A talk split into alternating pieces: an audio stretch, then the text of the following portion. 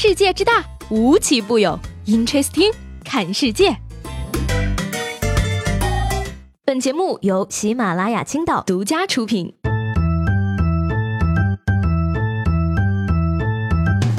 Hello， 各位好，欢迎收听本期的 因吹思听，我是西贝。这两天最大的事儿是什么呢？就是昨天说的啊，杨幂终于离婚了。这故事告诉我们，念念不忘必有回响。回头我也去开一个领导今天给我涨工资了吗的号，天天发，早晚能涨。明明吧离了有一段时间了，非挑周六公布。我看呀，这两口子呢就是存心跟考研的过不去呀。李雨桐的考研克星人设看着眼红，是不是？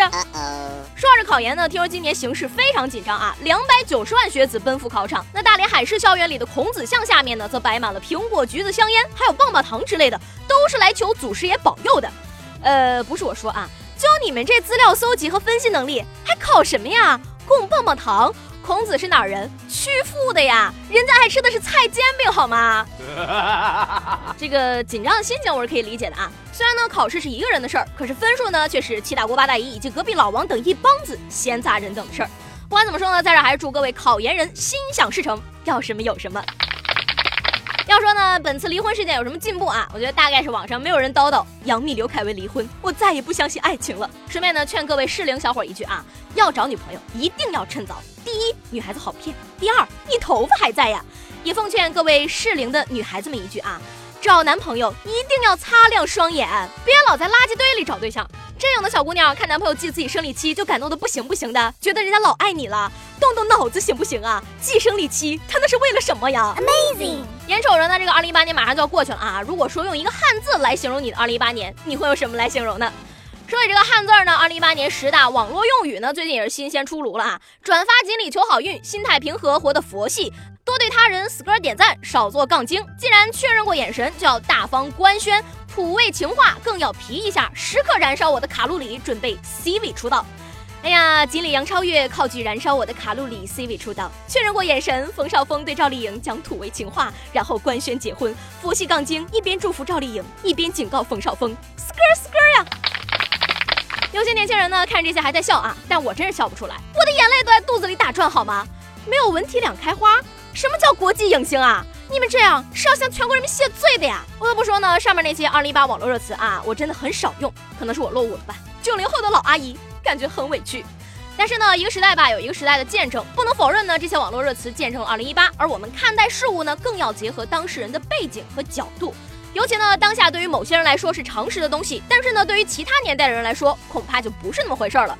说近日呢这个杭州的孙老师在课堂上做了个实验，指着这个白色蜡烛问3年级的孩子们认不认识，结果全班95%的同学表示不知道是什么东西，甚至有的孩子说是塑料条吗？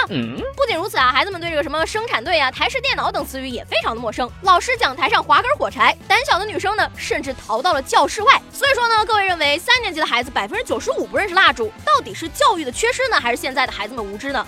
我觉得呢其实就算不知道也没什么，就好像8090的城里孩子不会插秧种水稻一样。但是吧在这个电子产品和电脑上玩的就比70后和60后好，每个时代都有每个时代的生活，对吧？作为一个90后，同样我没有用过粮票，没有用过银元，但是呢至少我知道这些东西是什么。只能说啊这些是一个时代的产物，不属于这个时代的人啊不知道也是无可厚非。你别说蜡烛了，现在连手电筒都不多见了，都拿手机照好吗？再说了，多停几次电，孩子们不就长见识了吗？除此之外呢，这个时代带给我们的不仅仅是方便，还有各种生活问题。那你有没有感觉到身边的年轻人睡得越来越晚了呢？最近呢又有一份调查显示啊，说被调查大学生平均的睡眠时间为7个小时，1/3的大学生呢习惯熬夜修仙，而77%的大学生呢遇到过失眠问题，其中30%的失眠群体表现出脱发症状。造成失眠的主要因素呢，排名前2位的是情绪问题，包括学业压力、人际关系问题以及宿舍环境不好。哎呀，看到大学生们失眠的这么多，突然好伤心呀。但是通过我上大学经验来看呢，应该不是失眠，是熬夜不想睡吧，纵欲过度，脱发自然。还有一部分责任呢就应该室友来承担了啊。上大学几个人睡一层，有半夜打呼的、说梦话的、起夜的、磨牙的、熬夜玩游戏追剧的，总之总有人在干扰你。可是呢还是有句话说得好啊，熬夜一时爽，一直熬夜一直爽，要那么多头发干嘛？Amazing！可是话说回来呢，还是要奉劝各位大学生以及年轻人一句啊，毕业工作之后你就会发现，你脱发和失眠的状况是你大学的2倍，而且熬得一点儿都不快乐。所以呢为了防止我熬夜打游戏伤身体，我们领导那是特地给我安排了平安夜的今天要加班。